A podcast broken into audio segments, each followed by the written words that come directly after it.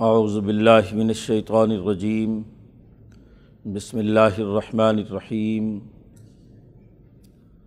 کاف، ہا، یا، عین، صاد، ذکر رحمت ربک عبدہ زکریہ اذ نادا ربہ نداء خفیہ، قال رب انی وہن العزم منی وشت الرأس شیبم ولم اکم بدعائک ربی شقیہ و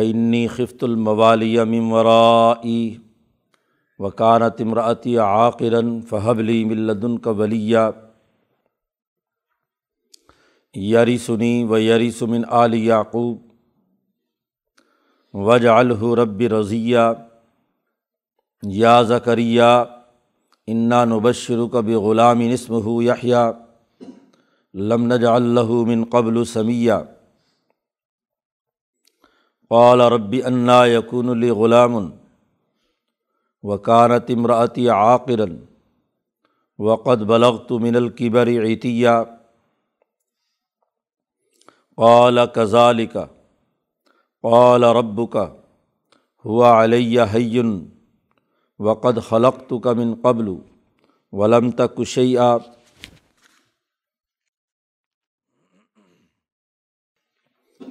قال ربی جعلی آیا قال آیت کا اللہ تکلی مناسا ثلاثہ لیال سویہ فخرج على قومه من المحراب فأوحى إليهم أن سبحوا بكرة وعشيا یا یاہیا خزل کتاب بقوہ و آتینہ الحکم صویہ و حنانم ملدنا و زکا و کان تقیہ و برم بوالدی ولم یکن جبارن عصیہ و سلام علیہ یوم ولید و یوم یموت و یوم یوبا سحیہ صدق اللہ العظیم۔ یہ صورت مریم کا پہلا رقوع ہے۔ پیچھے یہ بات ذکر کی گئی تھی کہ صورت النحل سے جو صورتیں شروع ہوئی ہیں، اس میں قرآن حکیم کا بین الاقوامی پروگرام، انٹرنیشنل انقلاب، اس کی وضاحت کی جا رہی ہے۔ تو صورت النحل میں تمام انبیاء علیہم السلام کی بیست کے مقاصد، اللہ کی وحدانیت تاغوت سے اجتناب، عدل، امن اور معاشی خوشحالی کا نظام قائم کرنا قرار دیا گیا تھا۔ پھر بنی اسرائیل میں اسرائیلی تحریک اور اسماعیلی تحریک کے باہمی ملاپ کے بنیادی اصول اور ضابطے بیان کیے گئے کہ جو حضرت ابراہیم علیہ السلام پر اصول آئے تھے وہ اس پوری تحریک کی بنیاد ہے جو دراصل اللہ کی وحدانیت اور تاوت سے اجتناب اور عدل کے لازمی نتائج میں سے ہیں، تیرہ اصول۔ اور پھر صورت کہف میں بنی اسماعیل اور اسرائیل یعنی ابراہیمی تحریک کی دونوں شاخوں اور صائبین کی تمام شاخوں کے درمیان جو بنیادی اثاثی اصول ہیں رشد و ہدایت کے ان کا تذکرہ صورت کہف میں مکمل ہوا۔ پچھلی صورت کے آخر میں کہا گیا تھا کہ آفا حسب الزین کفر و ایت تخذ و عبادی مندونی اولیا کیا کافروں نے یہ سمجھ لیا ہے کہ میرے بندے جو اللہ کے طرف سے رسول بنا کر دنیا میں بھیجے گئے ہیں، ان کو انہوں نے میرے مقابلے پہ اپنا دوست بنا لیا ہے؟ جیسے عیسیٰ علیہ السلام اور عزیر علیہ السلام یا دیگر دیوی اور دیوتاؤں کا تصور تھا۔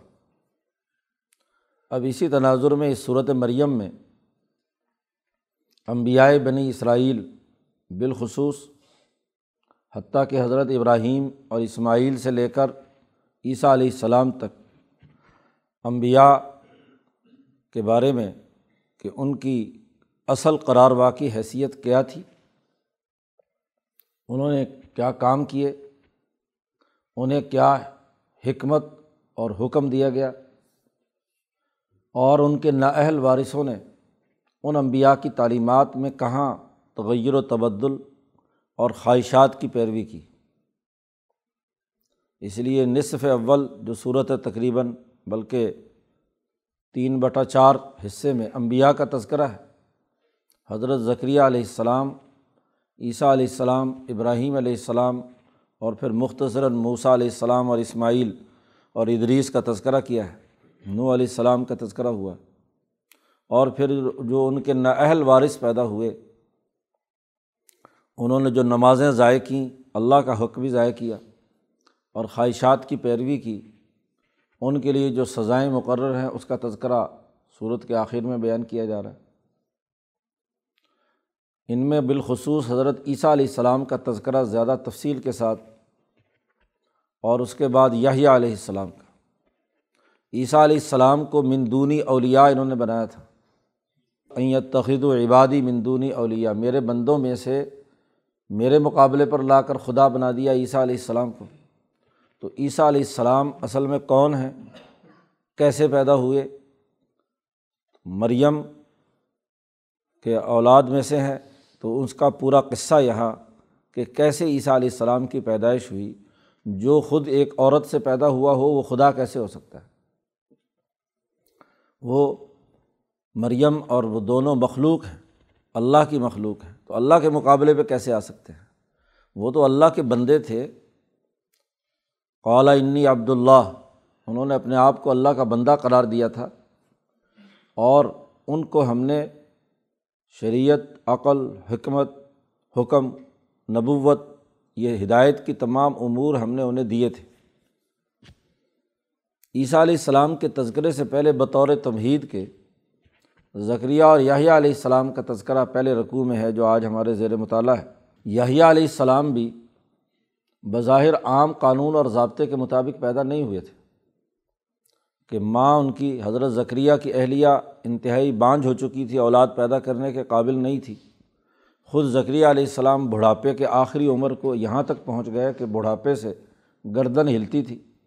وشتا الراس اور بال جو ہے وہ سفید ہو چکے ہیں۔ تو بڑھاپے کی آخری حالت تھی۔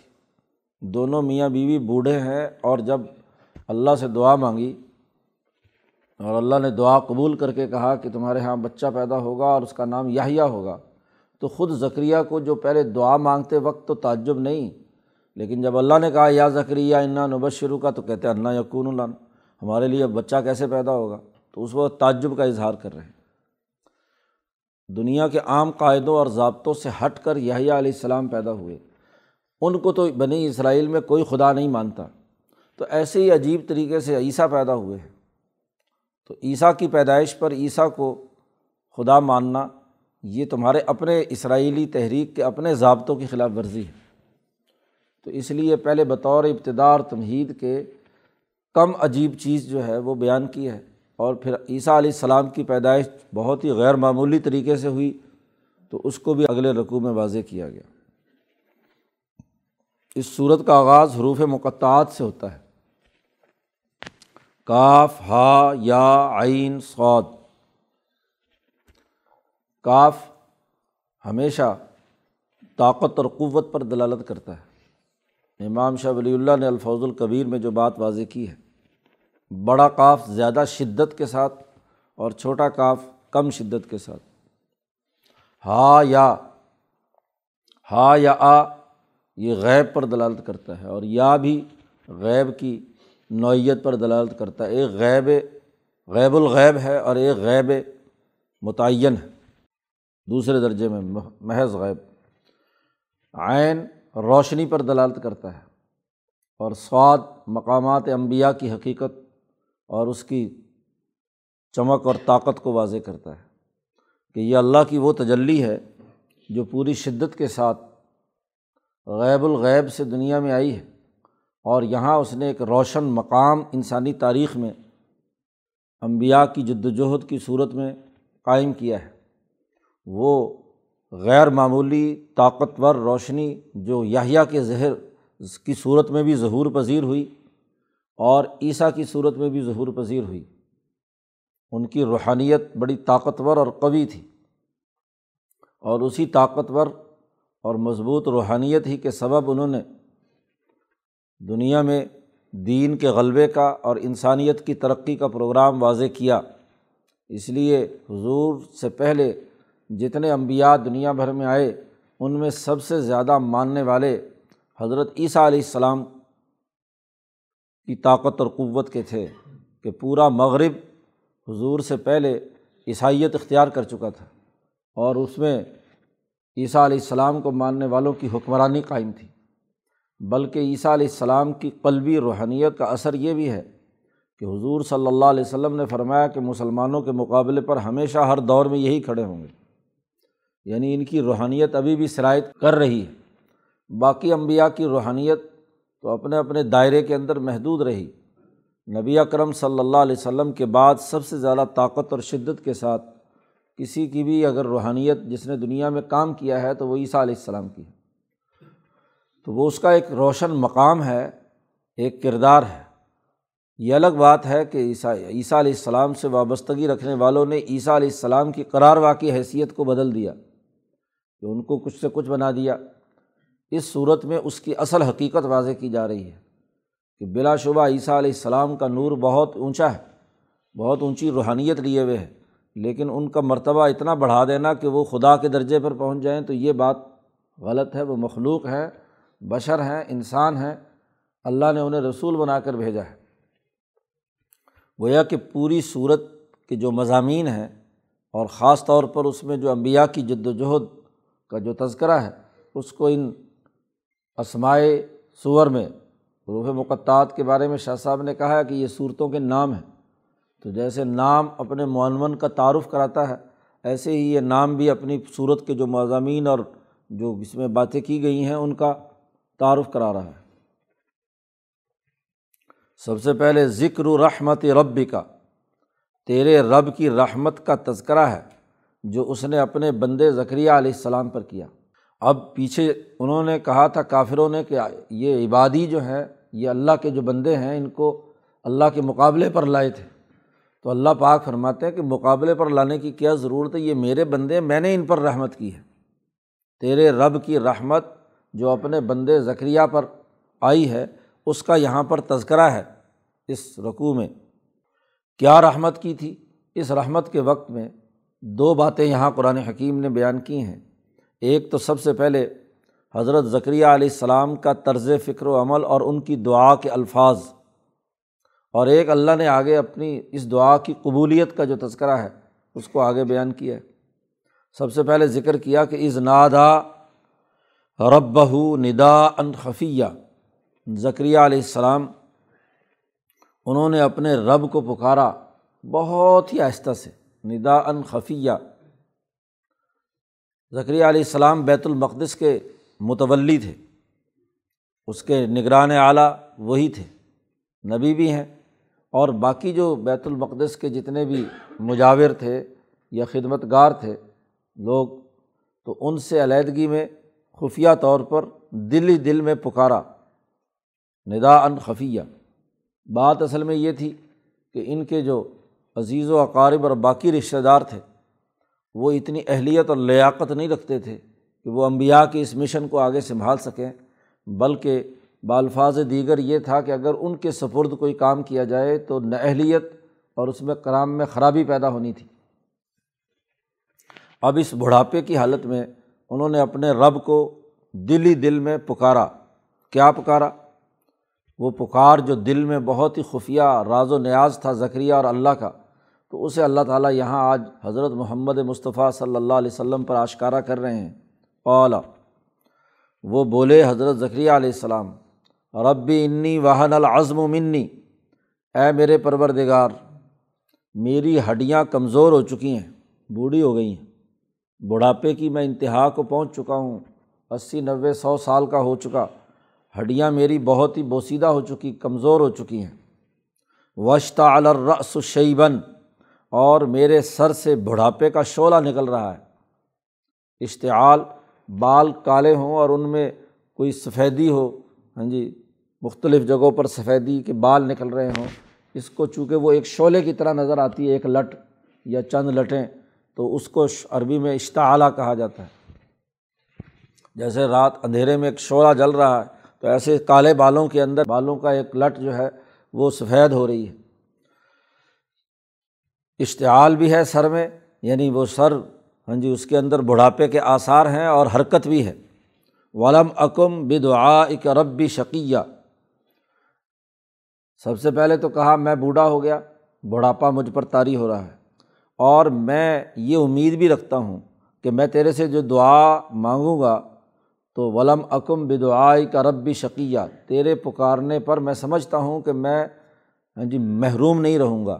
شقی، محروم رہنے والا بد بخت تو جس کی دعا قبول نہیں ہوتی، جس کا کوئی کام کاج نہیں ہوتا، تو میں جو تجھ سے مانگوں، تو باوجود اس بڑھاپے کے، میری اپنی حالت تو یہ ہے کہ میں انتہائی بوڑھا ہو گیا لیکن میں تجھ سے جو دعا مانگتا ہوں تو لگتا ہے کہ اب مجھے محروم نہیں کریں گے آپ۔ کیا؟ وعنی خفت الموالیہ ممورائی ایک طرف میری حالت یہ ہے کہ میں بوڑھا ہو کر عمر کے آخری اس پر پہنچ چکا ہوں، اور دوسری طرف میں ڈرتا ہوں۔ الموالیہ ممورائی میرے بعد جو میرے رشتہ دار ہیں، چچا زاد ہیں یا دوسرے خاندان کے لوگ ہیں، موالی کہتے ہیں اپنے عزیز و اقارب کو۔ جو رشتہ دار ہیں۔ تو جو میرے رشتہ دار ہاں جی بنی اسرائیل میں باقی لوگ ہیں، میرے ورائی، میرے بعد، ان سے مجھے ڈر ہے۔ اور ڈر اس بات کا ہے کہ وہ نااہل ہیں۔ یہ جو ذمہ داری میرے پاس بیت المقدس کی ہے، دین کی خدمت کی اور دین کے غلبے کی، یہ میرے بعد آنے والے لوگ نالائق ہیں اور یہ اس کام کو نہیں سنبھال سکتے۔ وہ اس میں اپنے مفادات اور اس میں خرابیاں پیدا کریں گے۔ اب یہ ساری تمہید باندھی جا رہی ہے۔ پہلے اپنے بڑھاپے کا تذکرہ ہے، پھر اللہ کی دعا سے محروم نہ ہونے کی بات ہے، پھر اپنے رشتہ داروں کا بتلایا کہ ان میں سے اس وقت کوئی اس قابل نہیں ہے کہ میرے بعد وہ صحیح دین کو سنبھال سکے۔ وکانت امراتی عاقرن۔ اور اوپر تم، طرفہ تماشا یہ ہے کہ میری اپنی بیوی بانجھ ہو چکی ہے۔ چالیس سال کے بعد، پینتالیس سال کے بعد عورت بچہ پیدا نہیں کر سکتی۔ تو وہ پینتالیس سال سے اوپر، پچاس سے اوپر، ساٹھ، ظاہر ہے کہ جب ذکریہ بوڑھے ہو چکے تو وہ بھی بوڑھی۔ یہ بچہ پیدا کرنے کے قابل نہیں رہی۔ اب یہ تمام مقدمے جوڑے ہیں اور ان تمام مقدمات اور قضیات کے بعد کہتے ہیں فہبلی ملدن کا ولیہ تو اپنی طرف سے ہی، خاص اپنی عنایت سے ہی مجھے میرا ایک ولی دے دے۔ جی میرا کام اٹھانے والا، میری ذمہ داریوں کو جو میں کر رہا ہوں، میری ان ذمہ داریوں کو پورا کرنے والا مجھے ایک میرا وارث دے دے۔ وہ کیا کرے گا؟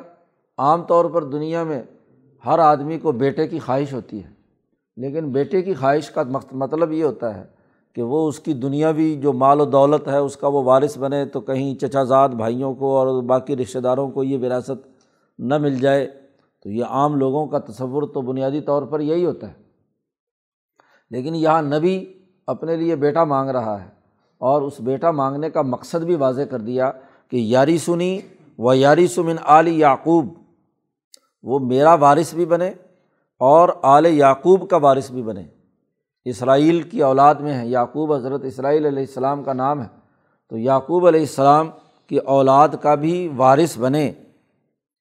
اور وج الحربی رضیہ اور وہ بیٹا بھی ایسا ہونا چاہیے جو بہت ہی پسندیدہ اور من مانتا حضرت نے ترجمہ کیا ہے کہ جس سے تمام لوگ خوش ہوں۔ یہ جتنے بھی یہاں باقی لوگ ہیں، وہ بھی اس سے مطمئن ہو راضی ہوں، میں بھی راضی ہوں، اے اللہ تو بھی راضی ہوں۔ اس کو رضا والا بنا۔ حضرت شاہ عبد القادر دہلوی رحمۃ اللہ علیہ نے کہ یہ جو بڑھاپے کی اور بہت ہی آرزو کر کے اولاد مانگی جاتی ہے، وہ تکبر اور غرور اور اولاد کے لیے بھی کیا ہے؟ ذلت کا باعث عام طور پر ہوتی ہے۔ اس لیے آگے جا کر کہا، لم جالنی جبارن شقیہ تو وہ اصل میں باپ بن جاتی ہے اور وہ جو بوڑھے ماں باپ ہوتے ہیں، وہ اس کی اولاد بنتے ہیں۔ تو یہاں حضرت ذکریہ نے دعا مانگی کہ نہیں، ایسا بیٹا دے جو مجھے بھی راضی کرے، میرے مشن کو بھی سنبھالے، میرے فکر کو بھی سنبھالے اور یعقوب کی اولاد کی بھی پوری تعلیمات کو، ابراہیمی تحریک کو بھی سنبھالے اور اس کے لیے بھی جد وجہد اور کوشش کرے۔ یہ بات واضح ہے کہ امبیا علیہم السلام دنیاوی وراثت ہوتی نہیں ان کی۔ نبی اکرم صلی اللہ علیہ وسلم کی حدیث ہے۔ آپ صلی اللہ علیہ وسلم نے فرمایا، نحن معاشر الانبیاء۔ ہم انبیاء کی جماعت ہیں۔ ہماری وراثت نہیں ہوتی، درہم اور دینار وراثت نہیں ہوتے۔ روپیہ، پیسہ، جو بھی کچھ نبی کی ملکیت ہوتا ہے، وہ نبی کا نہیں ہوتا موت کے بعد، ان کی دنیا سے جانے کے بعد۔ وہ قوم کا ہوتا ہے، امت کا ہوتا ہے، تمام لوگوں کا ہوتا ہے۔ تو ہم اپنے درہم اور دینار کے کبھی وارث نہیں ہوئے۔ تو یہاں ذکریہ وارث مانگ رہے ہیں۔ تو ظاہر ہے کہ جب حضور نے فرمایا نہن معاشر الانبیاء، ہم سب انبیاء کی جماعت ہے، تو ذکریہ بھی ان میں نبی ہیں۔ یعنی گویا کہ ذکریہ اپنے درہم و دینار کی وراثت کے لیے اپنا بیٹا نہیں مانگ رہے، بلکہ وہ اس مشن، فکر اور نظریے کے لیے بیٹا مانگ رہے ہیں کہ جو اعلیٰ صلاحیتوں کا حامل ہو، اس علم کو سنبھال سکے اس کو آگے منتقل کر سکے، اس کے غلبے کے لیے جد وجہد کر سکے۔ ذاتی خواہشات اور ذاتی مفادات کے دائرے سے بالا تر ہو۔ اللہ کو بھی راضی کرے اور مخلوق خدا کو بھی راضی کرے، ایسا بیٹا مجھے چاہیے۔ اللہ تعالیٰ نے یہ دعا ان کی قبول کی اور اللہ نے کہا، یا ذکریہ انا نبشرو کا بھی غلام اے ذکریہ ہم تجھے خوشخبری سناتے ہیں ایک لڑکے کی۔ اور اس کا نام بھی ابھی سے رکھ دیتے ہیں۔ اس مہو یحییٰ اس کا نام یحییٰ ہوگا۔ اور اللہ نے یہ بھی کہہ دیا، لم نج اللہ من قبل سمیہ اس سے پہلے آج تک ہم نے کسی کا یہ نام نہیں رکھا۔ آدم سے لے کر یاہیا علیہ السلام تک کسی انسان کا نام یاہیا نہیں تھا۔ ہاں جی سب سے پہلا نام بھی ہم نے آپ کا رکھا۔ سمیہ نام بھی ہو سکتا ہے اور شبی بھی ہو سکتی ہے کہ ایسا بچہ ایسی مشابت رکھنے والا اس سے پہلے کبھی ہم نے کوئی بچہ پیدا نہیں کیا۔ جیسے ہی اللہ تبارک و تعالیٰ نے کہا کہ ایسا بچہ ہم آپ کی خوشخبری سناتے ہیں، تو اب آگے ذکریہ علیہ السلام بڑا تعجب کا اظہار کر رہے ہیں، کیونکہ بظاہر جتنے بھی اس کے علامات تھیں، وہ تو یہ تھی کہ اب بچہ پیدا نہیں ہو سکتا۔ جی خامند، بوڑھا، بیوی، بانج ہاں جی اور باقی کوئی ذریعہ موجود نہیں۔ باہر دوسری طرف صورت حال یہ کہ کوئی ایسا وارث نہیں جو اس مشن کو سنبھال سکے۔ اب یہ یہی علامات دراصل، یہی مقدمے تقاضا کر رہے تھے کہ اس نبی سے جو نبی اپنے اس پورے کام کو کر رہے ہیں انہیں کے اس سے اولاد پیدا ہو تاکہ ان کے مشن کا وارث وجود میں آئے۔ قالا حضرت ذکریہ علیہ السلام کو بڑا تعجب ہوا جب اللہ نے خوشخبری سنائی۔ ربی انا یقون علی غلام کہاں سے آئے گا میرا لڑکا؟ ہاں جی وکانت امراتی عاقرن۔ اور میری عورت بوڑھی ہو چکی ہے بانجھ ہو چکی ہے۔ وقت بلغ تو من القبر عطیہ اور میں بوڑھا ہو کر سٹھیا گیا ہوں، اکڑ گیا ہوں۔ عطیہ بڑھاپے کی حالت یہ ہے کہ میری حالت بڑھاپے سے بہت ہی کمزور ہو چکی ہے۔ ہاں جی حضرت نے عطیہ کا ترجمہ کیا، اکڑ گیا۔ یعنی اس قابل نہیں رہا کہ کوئی اولاد پیدا کر سکوں، تو کس طریقے سے یہ اولاد پیدا ہوگی؟ بڑا تعجب کا اظہار کیا۔ تو اللہ پاک نے فرمایا کزال کا ایسے ہی ہوگا، ایسی حالات میں ہی ہوگا، اسی طرح ہی ہوگا۔ جی۔ قال رب کا تیرے رب نے کہا، ہوا علیہ حین ایسی بڑھاپے اور ایسی بانج عورت کے ساتھ بچہ پیدا کرنا مجھ پر آسان ہے۔ تو ذرا سوچ ذکریہ سے کہا، قد خلق تو کا من قبل ولم تکشیا اس سے پہلے تجھے بھی تو پیدا کیا تھا اور تو کچھ نہیں تھا۔ تیرا بھی تو کوئی وجود نہیں۔ اس میں تیرا اپنا کیا کمال ہے؟ جی تیری عدم موجودگی میں تجھے بھی تو ہم نے پیدا کیا۔ چاہے جوان ماں باپ بھی کیوں نہ ہو دستوا ضائع ہو جائے تو آگے اس اولاد، اس سے کیا اولاد پیدا ہوگی؟ کچھ نہیں۔ تو تجھے بھی تو ہم نے پہلے پیدا کیا تھا۔ جب تجھے پیدا کر سکتے ہیں تو یا کو کیوں نہیں پیدا کر سکتے؟ قالا حضرت ذکری علیہ السلام نے کہا، رب جعلی آیا، میرے لیے کوئی ایسی نشانی مقرر کر دو۔ اور یہ خیال بھی جیسا کہ پیچھے صورت جی عال عمران میں گزرا ہے کہ یہ خیال جو یہ ذکریہ علیہ السلام کو اولاد کا پیدا ہوا، وہ بھی مریم کی وجہ سے۔ کہ مریم جب پیدا ہوئی تھیں اور ان کی رکھوالی کے لیے ذمہ داری حضرت ذکریہ علیہ السلام نے اختیار کی ہوئی تھی، تو ان کی بیوی حضرت مریم کی خالہ تھی۔ تو وہ وہاں ان کے گھر میں پرورش پائی حضرت مریم نے، تو ان کو جب وہ محراب میں جہاں جس عبادت گاہ خانے میں حضرت مریم موجود تھیں تو تو جہاں وہاں داخل ہوئے، تو ان کو وہاں پھل، فروٹ بے موسمی ملے۔ مریم کے پاس آئے ایسے فروٹ جو اس زمانے کے نہیں تھے۔ تو وہ جب دیکھے، تو اب وہاں دل میں خیال آیا کہ اگر اس کو بے موسمہ پھل مل سکتا ہے، تو مجھے بے موسمہ اولاد کیوں نہیں مل سکتی؟ جی۔ تو اس وقت یہ دعا مانگی۔ اور اس دعا کے نتیجے میں اللہ نے ان کو خوشخبری دی۔ اب چونکہ جب خوشخبری ملے اور ایک انہونی ہونے والی ہو، تو دل میں طرح طرح کے کیا ہے، تبھی بات ہے انسان کی کہ اس کے لیے کوئی علامتیں اور نشانیاں اور اس کی چاہت اور اس کی محبت کا اظہار کرتا ہے۔ تو حضرت ذکریہ علیہ السلام نے کہا، رب جعلی آیا۔ بچے کی پیدائش کے لیے بیوی کو حمل ہونے سے متعلق کوئی علامت تو مجھے بتائیں؟ میرے لیے کوئی نشانی مقرر کریں کہ کیسے پتہ چلے گا کہ اب حمل ٹھہر گیا۔ اب ہم نو مہینے تک انتظار کرتے رہیں، پتہ نہیں۔ ہاں جی بچہ پیدا ہوتا ہے، نہیں ہوتا ہے، تو اس کے کوئی آثار تو ہوتے ہیں بچے کی پیدائش کے؟ اس کی کوئی نشانی اور علامت تو بتلاؤ۔ اللہ پاک نے فرمایا کہ اس کی نشانی یہ ہوگی آیا تو کا اللہ تو کل مناسا ثلاثہ لیال سویہ۔ تو تین دن تک مسلسل لوگوں سے بات نہیں کرے گا، سویہ، درست ہونے کے باوجود۔ ایک ہوتا ہے کہ آدمی کے ویسے ہی زبان بند ہو جائے، کسی مرض کی وجہ سے فالج ہو گیا، کچھ ہو گیا، جس کی وجہ سے وہ بول نہیں سکتا۔ ہوں گے آپ تندرست، صحیح، بات کرنے کی طاقت اور قوت ہوگی، لیکن آپ کا بولنا بند ہو جائے گا۔ یہ سب سے بڑی علامت۔ اس موقع پر لوگوں سے مکالمہ جو ہے وہ بند ہو جائے گا۔ اللہ کا ذکر، اللہ کی تصویر و تحمید اور اللہ کا نام پکارنا، وہ تو سب کچھ ہوگا، لیکن انسانوں سے آپ بات نہیں کریں گے۔ ویسے بھی بنی اسرائیل میں چپ کا بھی ایک روزہ تھا، بلکہ بنی اسرائیل کیا، یہ علم کا ایک دوسرا طریقہ ہے، جس میں خاموشی اختیار کی جاتی ہے۔ ایک علم کا طریقہ وہی الہی کا جو کلام الہی سے تعلق رکھتا ہے۔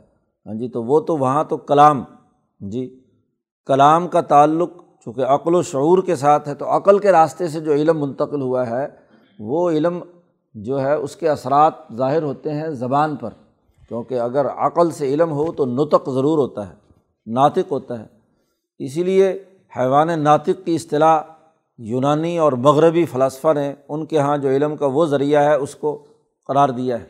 جی جبکہ حضرت شاہ رفیع الدین صاحب نے صائبین کے نقطۂ نظر سے جو انسان کی تعریف کی ہے، وہ حیوان ناطق کے بجائے وہ حیوان جو زو فکرن، جو غور و فکر کرتا ہے اور وہ جو یسنا العلات جی آلات کا استعمال کرتا ہے، آلات بناتا ہے اور اس کا استعمال کرتا ہے۔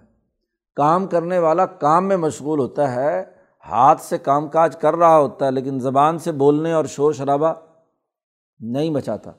تو صائبین کا جو طریقہ، دوسرا طریقہ علم ہے اس میں زبان بند رکھی جاتی ہے۔ دماغ اور قلب مشغول ہوتا ہے۔ ہاں جی۔ اور ہاتھ کاموں میں مشغول ہوئے ہیں۔ دل بیار دست بکار۔ کہ دل یار کے ساتھ اللہ تبارک و تعالیٰ کی طرف مشغول ہے اور ہاتھ کاموں میں مشغول ہیں۔ بولنے کی ضرورت ہی۔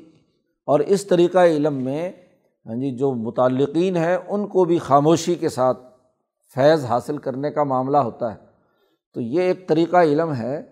جب حمل ٹھہرے گا تو اس وقت سب سے بڑی نشانی یہ ہوگی کہ تو خاموشی اختیار کرے گا۔ عیسیٰ علیہ السلام کے حوالے سے بھی آگے قصہ آ رہا ہے تو وہاں بھی حضرت مریم نے چپ کا روزہ رکھا تھا۔ اور یہاں بھی حضرت ذکریہ علیہ السلام کے واقعے میں بھی یہاں بات ہے کہ حضرت ذکریہ علیہ السلام سے کہا گیا کہ تو آپ بات نہیں کریں گے۔ حضرت مولانا رشید احمد گنگوہی رحمۃ اللہ علیہ نے امداد السلوک میں لکھا ہے کہ صوفیہ کا یہ قول ہے کہ جب زبان بند ہوتی ہے تو دل بولتا ہے اور جب زبان بولتی ہے تو دل خاموش ہو کر سنتا ہے تو اگر دل کو جاری کرنا ہے تو پھر زبان بندی کرنی پڑے گی اس لیے مشائق کے یہاں ہاں جی جب تعلیم و تربیت کے مراحل میں ایک وقت آتا ہے کہ جب بولنا بند، خاموشی، قلب اور ذہن وہی اللہ کی طرف متوجہ ہوتا ہے تو یہ چونکہ غیر معمولی عمل ہونا ہے تو جیسے ہی یہ یاہیا علیہ السلام کا حمل ٹھہرے گا تو اس کی سب سے بڑی نشانی یہ ہوگی کہ تین دن تک کم از کم آپ لوگوں کے ساتھ مکمل بات چیت نہیں کریں گے سوائے عبادات کے۔ چنانچہ قرآن حکیم نے اس کا تذکرہ کیا کہ فخراجہ علا قومی ہی من المحرابی آپ اپنی قوم پر نکلے من المحرابی اپنے عبادت خانے سے، جہاں ذکر ازکال میں، عبادت میں ہاں جی اللہ کے تصویر و تحمید میں مشغول تھے، وہاں سے نکلے۔ فوحا الہم اور ان تمپوری قوم کو اشارے سے کہا کہ ان سب بکرتم و عشیہ۔ ان لوگوں کو بھی پہلے کہہ کہہ چکے تھے کہ جب ایسا معاملہ ہوگا تو میں اشارے سے آ کر بتاؤں گا کہ وہ تین دن شروع ہو چکے ہیں۔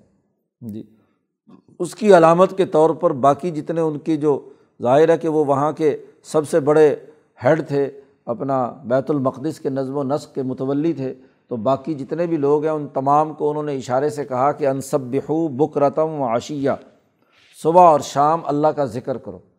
تمام ذاکرین کو حکم دے دیا کہ تین دن تک مسلسل تمام لوگ ذکر میں مشغول رہیں تصویر و تحمید میں لگے رہیں اور خود بھی۔ قرآن چونکہ لمبی چوڑی بات نہیں کرتا ہاں جی یہ پہلا منظرنامہ بتلایا، حمل ٹھہرا ذکریہ علیہ السلام پیدا ہوئے یعنی جو اللہ نے خوشخبری دی تھی، اس کے بعد ذکریہ جب جوان ہوئے جی ابھی نو عمری میں ہی تھے یعنی جی پندرہ بیس سال کی عمر کے تھے کہ اللہ پاک نے یا کہا، یا یا خزل کتاب اب قوا اس کتاب کو پوری طاقت اور قوت کے ساتھ پکڑ لو۔ وہ کتاب جو تورات کی صورت میں حضرت موسیٰ علیہ السلام پر آئی تھی، ابراہیم علیہ السلام سے لے کر اب تک جتنی کتابیں بنی اسرائیل میں آ چکی ہیں وہ پورا کا پورا مجموعہ الکتاب۔ اس کتاب کی تمہیں پیروی کرنی ہے اور پوری طاقت اور قوت سے کرنی ہے۔ ذکریہ تو بوڑھے ہو چکے اور کام کے قابل نہیں رہے، یا دنیا سے تشریف لے گئے۔ یحییٰ علیہ السلام کو اللہ پاک نے حکم دیا کہ اس کتاب کو مضبوطی سے اٹھائے رکھیے۔ اور قرآن کہتا ہے وہ آت ناہ الحکم سبیہ ہم نے بچپن میں ہی ان کو حکم جاری کرنا اور حکم کے مطابق نظم و نسق چلانا سکھا دیا۔ یہ بہت بڑی صلاحیت ہوتی ہے۔ ایک آدمی بے وقوف ہے، چالیس سال کی عمر کیا پچاس، سو سال کی عمر میں بھی جا کر کیا اس کو بات سمجھ میں نہیں آتی؟ ہر حکم کے پیچھے ایک حکمت فکار فرما ہوتی ہے۔ اور حکمت میں چونکہ گرد و پیش کے حقائق کو پہچاننا اور ان حقائق کو درست طریقے سے کیا ہے، استعمال میں لا کر ایک صحیح قابل عمل حکم دینا، فیصلہ کرنا، تو ڈسیزن میکنگ بہت ہی اعلیٰ اور اونچے درجے کا کام ہے۔ بسا اوقات یہ بڑوں کو بھی نہیں آتی۔ جی عمر میں بڑے ہو گئے۔ اصل میں تو ذکریہ کو یہی خوف تھا کہ یہ جو میری پیچھے جو موالی ہیں، ان میں کسی میں ڈسیزن میکنگ نہیں ہے۔ بات کو شعور کے ساتھ سمجھنا اور اس تقاضے کے مطابق حکمت عملی کے ساتھ اسے سر انجام دینا۔ اللہ پاک نے یحییٰ علیہ السلام پیدا کیے تو باپ کی وراثت بھی موجود تھی، پیچھے تسلسل بھی امبیا کا موجود تھا اور وہ کتاب مقدس جو تورات قرآن کے نزول سے پہلے موجود تھی، اس کو بھی کہا کہ اس کو مضبوطی سے پڑھو، اس کو سمجھو۔ تو اس تورات کو پڑھنے سے جو عقل پیدا ہوتی ہے، شعور پیدا ہوا، اس شعور کے نتیجے میں ہم نے حکم دینے کی صلاحیت بچپن میں ہی ان میں پیدا کر دی تھی۔ یعنی چودہ پندرہ سال کی عمر سے ہی ان کے اندر یہ صلاحیت پیدا ہونا شروع ہو گئی کہ وہ جھگڑوں کو نمٹانے، جرگوں میں بیٹھ کر معاملات کو سمجھنے اور صحیح رائے قائم کر کر حکم دینے، فیصلہ دینے کی اہلیت اور صلاحیت پیدا ہو گئی۔ تمام انبیاء کے تذکرے میں آپ دیکھیں گے، یوسف علیہ السلام کو بلما بالا کا اشدہ ہو وہ جوان ہوئے تو آتعینہ حکمن و علمن ہم نے حکم موسا علیہ السلام کے بارے میں کہا کہ جب وہ جوان ہوئے اور جب شعیب کی طرف جا رہے تھے ہاں جی تو اس وقت ہم نے آتعینہ حکمن و علما۔ تو ایسے ہی یہاں چونکہ بچپن سے ہی کسی انسان کے اندر آثار ظاہر ہوتے ہیں کہ وہ کیسا ہے، کام کرنے کی اہلیت اور صلاحیت کیسی ہے ہاں جی تو جو استعداد بچپن سے ظاہر ہو جاتی ہے، اسے سے پتہ چل جاتا ہے۔ تو یہاں حضرت ضیاء علیہ السلام کے اندر حکم دینے کی صلاحیت۔ ایک تو حکم کی ڈسیزن میکنگ ہم نے انہیں عطا کی، دوسرا وہ حنانم مل دنّا اللہ کہتے ہیں ہماری طرف انہیں ذوق و شوق عطا کیا۔ ہر وقت ان کا قلب اللہ کی طرف متوجہ رہتا تھا۔ و زکاتاً اور صفائی ستھرائی، بہت ہی صاف ستھرے اور پاکیزہ ماحول میں رہنے کے عادی تھے حضرت یاہیا علیہ السلام۔ چونکہ بڑھاپے کی اولاد میں حیوانیت اور بہیمیت۔ امام شاہ ولی اللہ فرماتے ہیں، اس میں بہیمیت کم ہوتی ہے اور روحانی طاقتیں زیادہ ہوتی ہیں۔ جس میں روحانی طاقت زیادہ ہوتی ہے تو اس میں پاکیزگی اور صفائی ستھرائی بھی اتنی ہوتی ہے، بہیمی خصلتیں کم ہونے کی وجہ سے وہ دوسری طرف توجہ ان کی کم ہوتی ہے۔ تو ایسا ہی حال یاہیا علیہ السلام کا تھا، تو روحانیت کی طاقت اور قوت کی وجہ سے صفائی ستھرائی بھی تھی اور اللہ کی طرف انہیں ہر وقت شوق اللہ کی طرف وابستگی کا شوق اور وکانہ تقیہ اور بڑے ہی پرہیزگار تھے۔ متقی تھے، اللہ سے ڈرنے والے تھے۔ ہاں جی۔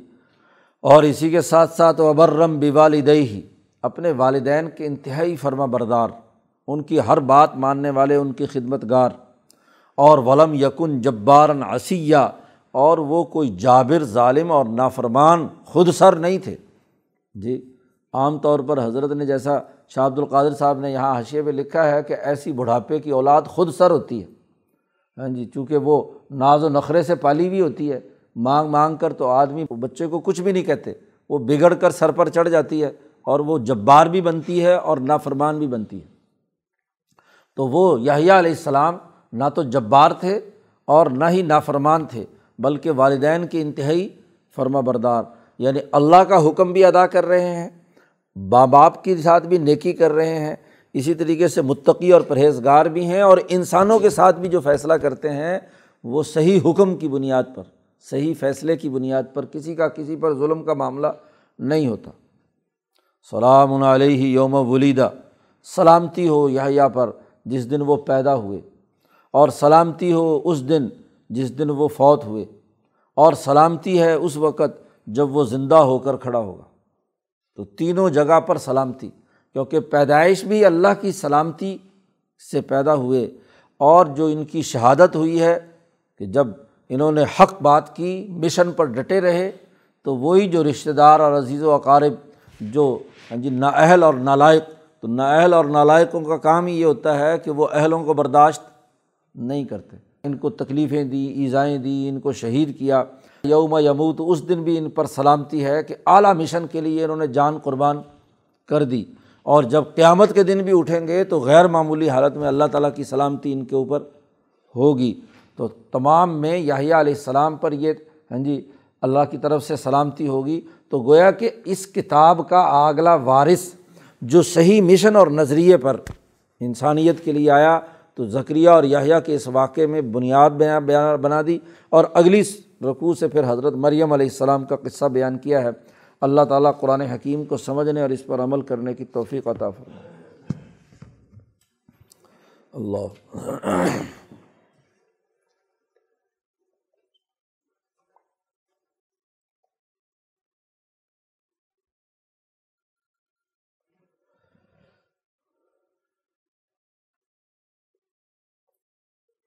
اجمعین۔